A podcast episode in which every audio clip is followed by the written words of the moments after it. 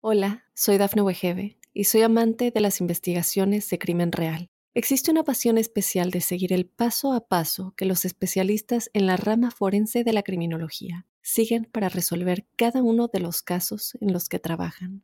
Si tú, como yo, eres una de las personas que encuentran fascinante escuchar este tipo de investigaciones, te invito a escuchar el podcast Trazos Criminales con la experta en perfilación criminal, Laura Quiñones Orquiza, en tu plataforma de audio favorita.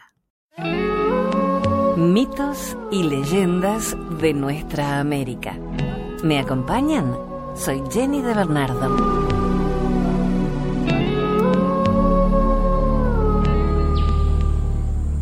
El plumaje de las aves. Una leyenda calchaquí.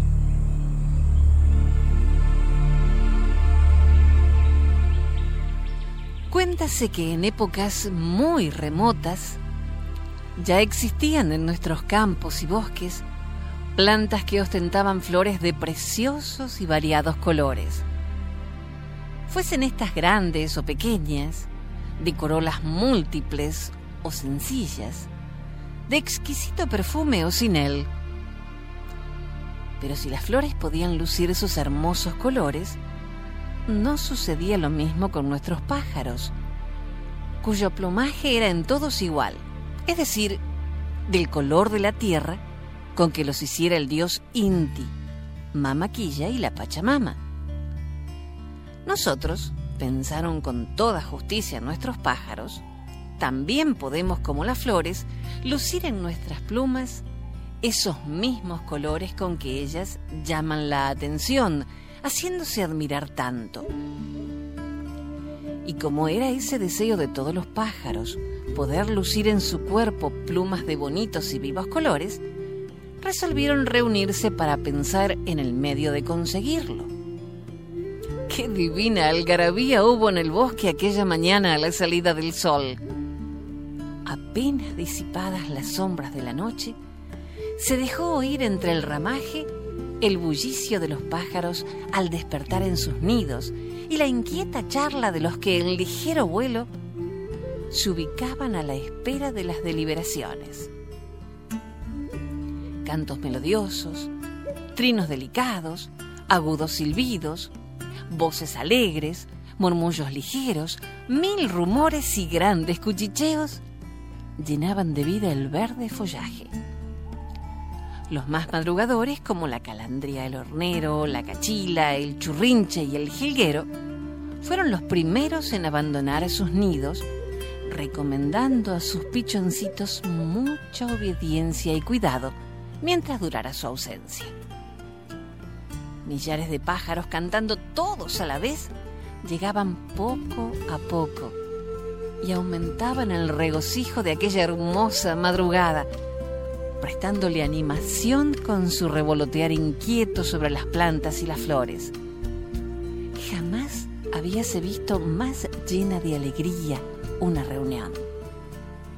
El sol despuntando en el oriente, el reflejo de su luz sobre las hojas tiernas de las plantas, la frescura de la brisa, la fragancia y belleza de las flores, el grato albergue a la sombra de los árboles y la delicada armonía de los cantos de las aves.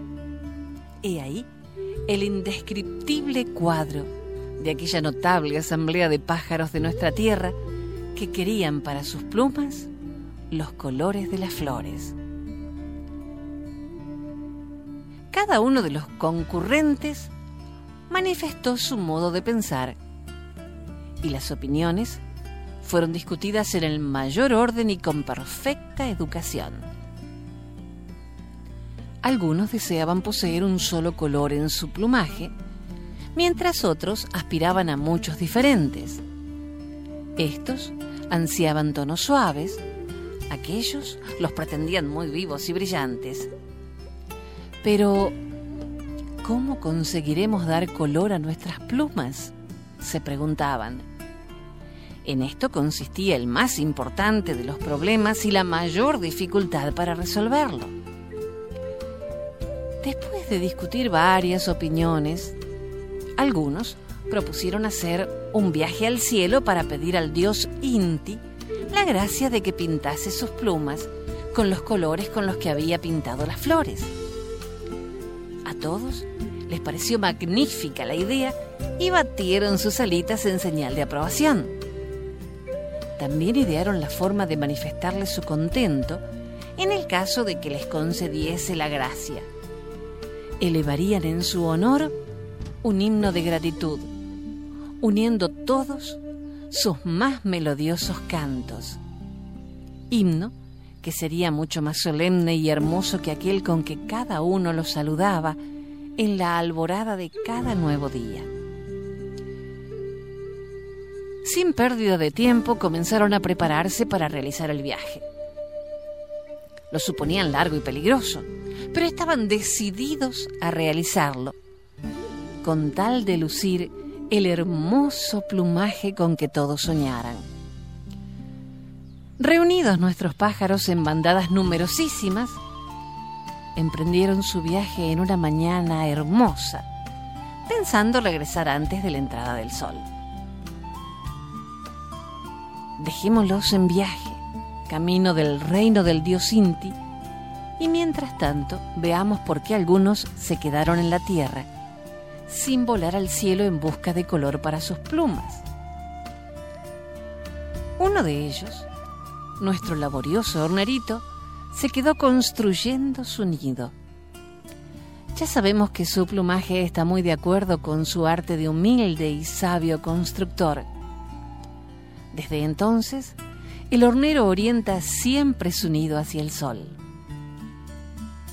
La tacuarita o ratona no viajó porque sus pichoncitos eran aún muy pequeños y estaba enseñándoles a volar. Desde entonces, Solo canta cuando brilla el sol y lo hace mirando hacia él. El pirincho o pirirí tenía la tarea de ser útil en unos sembrados. Y como siempre fue tan cariñoso y buen compañero del hombre desde aquella época, se lo quiere más por bueno que por bello. La calandria tuvo por misión alegrar la soledad del bosque con su cantar maravilloso y lo hizo con arte tan exquisito, puso en su canto tanta gracia y armonía, que desde entonces es el pájaro cantor que no tiene rival en toda América. Y hubo uno pequeñito que por ser tan pequeñito no pudo volar al cielo. Era el tumiñico. Este diminuto pajarito quedó volando inquieto y ligero sobre las flores del bosque. Parecía una grácil mariposa visitando las corolas más bonitas y vistosas. Era tal su impaciencia, esperando el regreso de los pájaros viajeros, que no se quedaba quietecito ni un instante, ni asentaba sus patitas en el suelo como ahora. Así anduvo todo el día, de flor en flor, volando delicada y sutilmente. Llegó la hora del crepúsculo. Los viajeros no aparecían. Y pasó también la noche sin que ellos regresaran. El alba de un nuevo día animó el bosque con el despertar de los pájaros que habían quedado en él. Llenos de ansiosa curiosidad, revoloteaban de rama en rama, preguntándose la causa de semejante demora. El tumiñico no cesaba de volar entre las bonitas flores que tenían sus corolas salpicadas de gotitas de rocío que brillaban a la luz del sol con destellos de piedras preciosas. ¿Qué había ocurrido allá muy lejos, muy cerca del reino del dios Inti, hacia el que se dirigían contentos y optimistas los pajarillos de la selva? habrían ofendido a los dioses con su audacia y tal vez recibido por ello algún castigo? ¿Volverían con sus plumitas pintadas o habrían perecido en el largo viaje? Estas y otras mil preguntas se oían entre el susurro de la fronda en forma de trinos entrecortados y murmullos confusos. Lo que había ocurrido no lo imaginaban los pajarillos del bosque. Fue algo tan magnífico y sobrenatural, tan digno de alabanza y de gratitud, que el recuerdo de aquel hecho extraordinario nos llega a la memoria cada vez que admiramos los bellísimos colores que lucen la mayoría de nuestros pájaros. Inti, Dios supremo que dominaba el aire, la tierra y el agua, considerando muy justas las aspiraciones de sus alados hijitos, decidió que ellas se convirtieran en realidad. Y la realidad fue hermosa. Veréis cómo. Estas tiernas avecillas no podrán llegar a mí, se dijo Inti. Con el calor de mis rayos, se quemarán sus alitas y no podrán volar. Es preciso que pinte sus plumas suavemente y con dulzura. ¿Y qué hizo? Reunió algunas nubes que había en el cielo. Les ordenó que lo ocultasen y que hicieran caer una copiosa lluvia justamente en el lugar por donde viajaban las aves en su busca. Estas se encontraron el refugio de un bosque para resguardarse del aguacero, que tan inesperadamente parecía detenerlas en su valiente ascensión. Luego, Inti hizo que las nubes se apartasen para dar paso a sus hermosos rayos.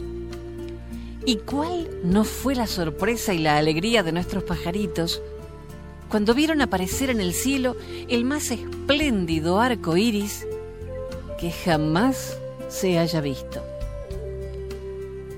Atraídos por la hermosura de sus divinos colores, todos volaron presurosos y se posaron dulcemente en él, a fin de que les diese un poquito de belleza para sus deslucidos plumajes. Cada uno quería elegir el color que más le agradaba. Y fue así como ellos iban de acá para allá recorriendo el arco iris en procura del encanto de sus siete colores.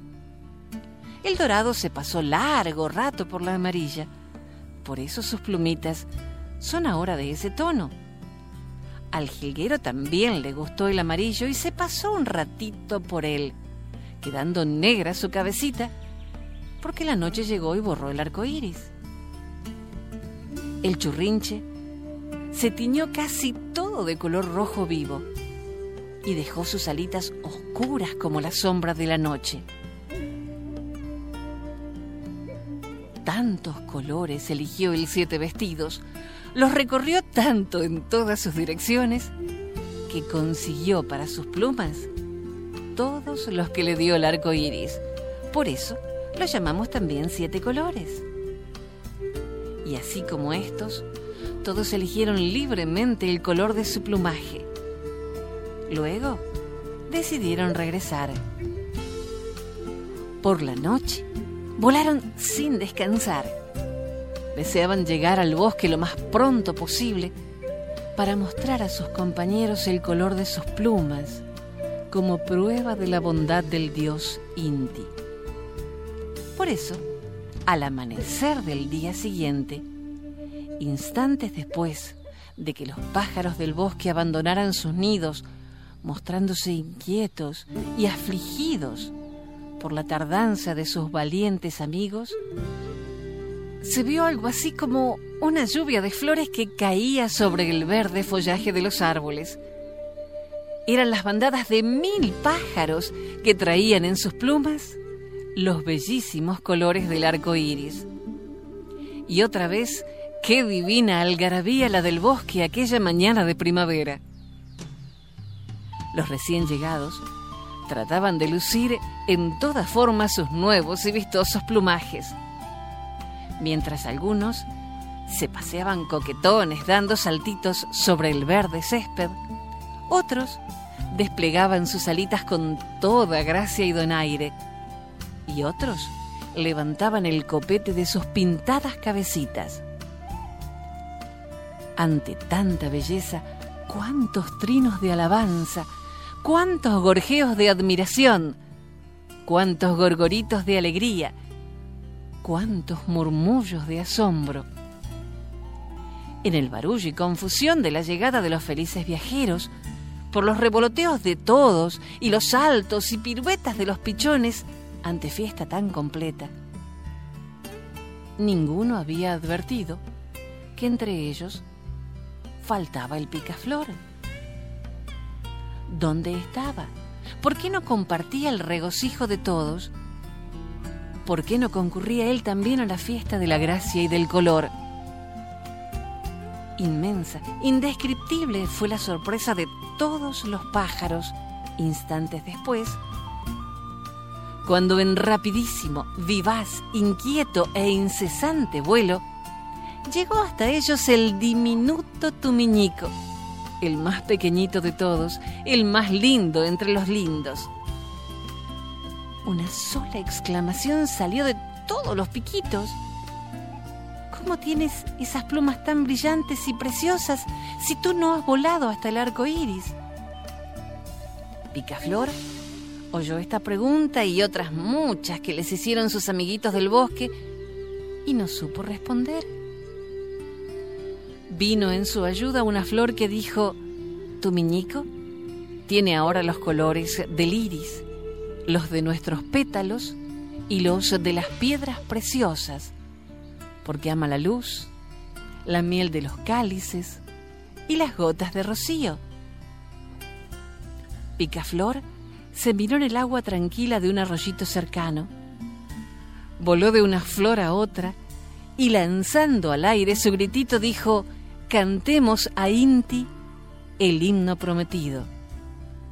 Y el coro de las mil voces armoniosas de la selva se elevó hasta el cielo.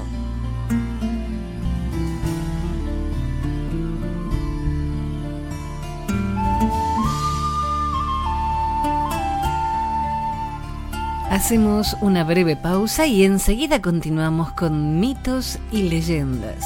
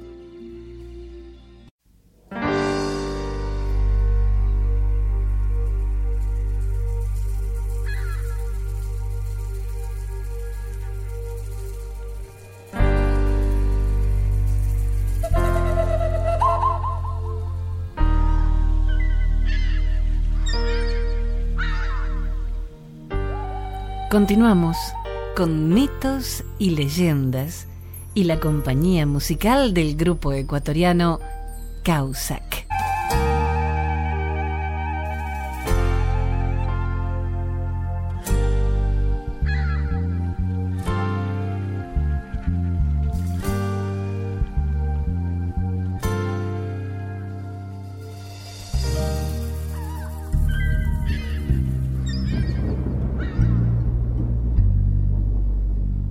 La leyenda del fin del matriarcado.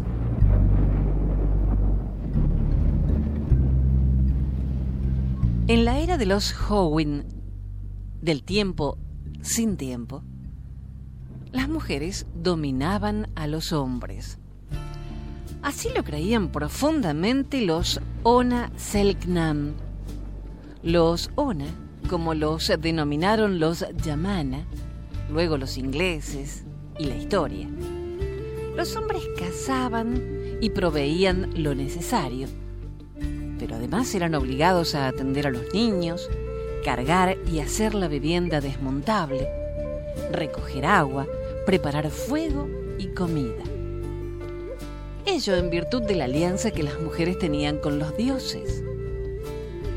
el origen del poder, cuando correspondía, las mujeres organizaban un AIN para iniciar a los jóvenes. Los hombres, a la distancia, veían cómo los dioses salían de los bosques, bajaban del cielo o emergían de la tierra para renovar su alianza con las mujeres en su dominio sobre los hombres. Hasta que en una ocasión, Kren, el sol, pasó cerca de la gran cabaña y escuchó reír a dos mujeres, a las que pudo ver cuando se estaban disfrazando de dioses. Avisó a sus compañeros y pronto, al constatar el engaño, decidieron eliminar a todas las mujeres. Así lo hicieron. Solo se salvó Cre, la luna, la más famosa de las mujeres sabias, la más poderosa de las Shohong Uante, chamán de alto rango, a quien su marido, Kren, el sol, apenas si pudo arrojar a las brasas del fuego central de la In antes de que escapara a los cielos. Por eso cree la luna tiene la cara quemada y su esposo Kren, el sol, eternamente la persigue sin poder alcanzarla. Los hombres tomaron a las niñas no iniciadas y se fueron por el este, lugar de Temauquel, dios creador del todo. Pasaron por el norte, donde recogieron a la muerte, y se regresaron para el sur. Para entonces, los Howin se habían convertido en elementos. Shenu, el viento, Osh, la nieve, Cox, el mar, Chalu, la lluvia, y animales, Tantán, el canario, Telil, el flamenco, Sheif, el búho, Keyaishk, el cormorán, y los Selknam eran ya los seres humanos, los seres del tiempo. Un día en el que los hombres gobiernan, cazan y proveen de recursos, en tanto las mujeres transportan los bienes, erigen la casa, crían a los niños, buscan agua, preparan ropa y comida. Cuando corresponde, las mujeres a la distancia miran como en el Ain organizado por los hombres, los dioses emergen del bosque, las rocas, la nieve, para renovar su alianza con los varones, como parte del ritual del cloquetén, jóvenes iniciados, quienes en esos meses o años aprenden todo lo necesario para su vida. Entre ellos, que los dioses no son más que hombres disfrazados, enmascarados y pintados para sustentar el poder. Elaín tenía siete grandes partes de troncos, cuatro ritualmente poderosos, correspondientes a los cuatro puntos cardinales, tres menos relevantes, consignables a los pueblos vecinos, Yamanas del Sur, los Kawashkar o Alacaluf, que eran pequeños como los Yamana, sus parientes en lengua y algunas costumbres canoeros también, en este caso de las caletas, las islas y los canales del archipiélago del oeste, hoy Chile. Los Aush del sudeste. Estos Aush eran parientes de los Selknam, Onas, hablaban una lengua similar, eran altos y esbeltos como ellos, pero se diferenciaban, entre otras costumbres, por ser comedores de algas, localizados en el extremo sureste de la Isla Grande, la península Mitre en territorio argentino. Selknam y Aush tenían a su vez parentesco lingüístico y cultural con los Aoniken o Tehuelches del Sur.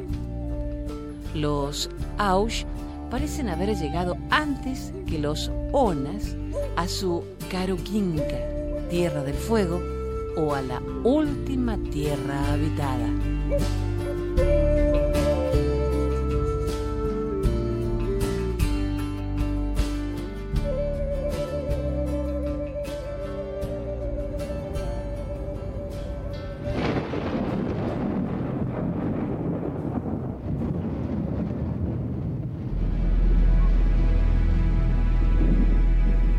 La Pincoya, una leyenda chilena.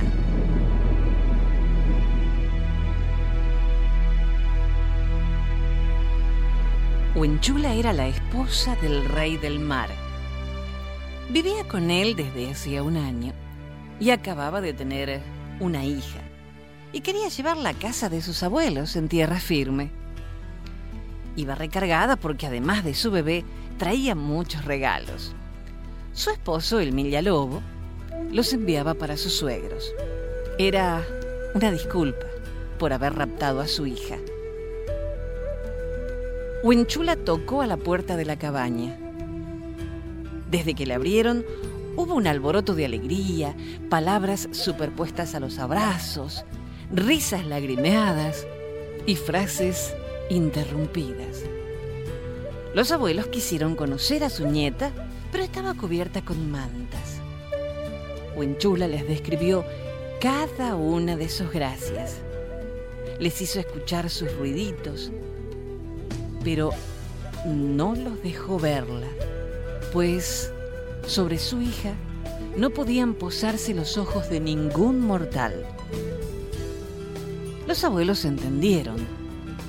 Esta nieta no era un bebé cualquiera era la hija del rey del mar y por lo tanto tenía carácter mágico. Y la magia tiene leyes estrictas. Pero cuando su hija salió a buscar los regalos y los dejó solos con la bebé, por un ratito nomás, los viejitos se tentaron. Se acercaron a la lapa, que servía de cuna de su nieta, y levantaron apenas la puntita de las mantas para espiar. Total, ¿qué podía tener de malo una miradita? La beba era como el mar en un día de sol. Era un canto a la alegría. No querían taparla de nuevo. En eso regresó Huenchula. Vio a su hija y gritó. Bajo la mirada de sus abuelos, la pequeña se había ido disolviendo, convirtiéndose en agua clara. Huenchula se llevó en la lapa las mantas y a su bebé de agüita. Se fue llorando a la orilla. En el mar volcó despacio lo que traía Luego se zambulló y nadó entre lágrimas y olas hasta donde estaba su marido, que la esperaba calmo y profundamente amoroso. El Millalobo la tranquilizó. ¿Por qué no miras hacia atrás? Ahí estaba la Pincoya, su hija. El mar la había hecho crecer de golpe. Era una adolescente de cabellos dorados, con el mismo encanto de un bebé estrenando el mundo. Desde entonces, la pincoya habita el mar, con su apariencia adolescente y bonita. Es un espíritu benigno. Cuando una barca de pescadores es atrapada en una tormenta, la que apacigua los ánimos es la pincoya. Cuando hay problemas lejos de la costa, la que ayuda a encontrar el rumbo es la pincoya. Cuando alguien naufraga, lo rescata la pincoya. Acompañada de esos dos hermanos, la sirena y el pincoy, se asegura de que los náufragos regresen a sus hogares con vida pero a veces hasta ellos tres llegan tarde. Entonces, toman los cuerpos sin vida y los llevan suavemente hasta el Caleuche, el buque fantasma habitado por los hombres que nunca abandonarán el mar. Las noches de luna llena son noches de promesa. La pincoya vestida de algas baila en la orilla. Si baila de espaldas al mar, habrá escasez de pesca. Si baila frente al mar, habrá abundancia de peces y mariscos. Y si alguien tiene la suerte de verla bailar, esa persona tendrá magia en su vida.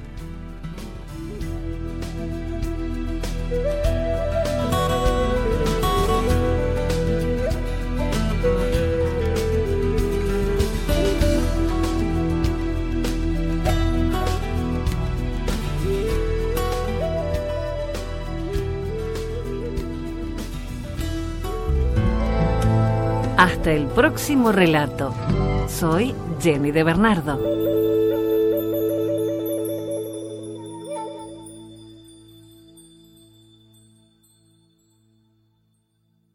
Hola, soy Dafne Wegebe y soy amante de las investigaciones de crimen real. Existe una pasión especial de seguir el paso a paso que los especialistas en la rama forense de la criminología siguen para resolver cada uno de los casos en los que trabajan. Si tú como yo, eres una de las personas que encuentran fascinante escuchar este tipo de investigaciones, te invito a escuchar el podcast Trazos Criminales con la experta en perfilación criminal, Laura Quiñones Orquiza, en tu plataforma de audio favorita.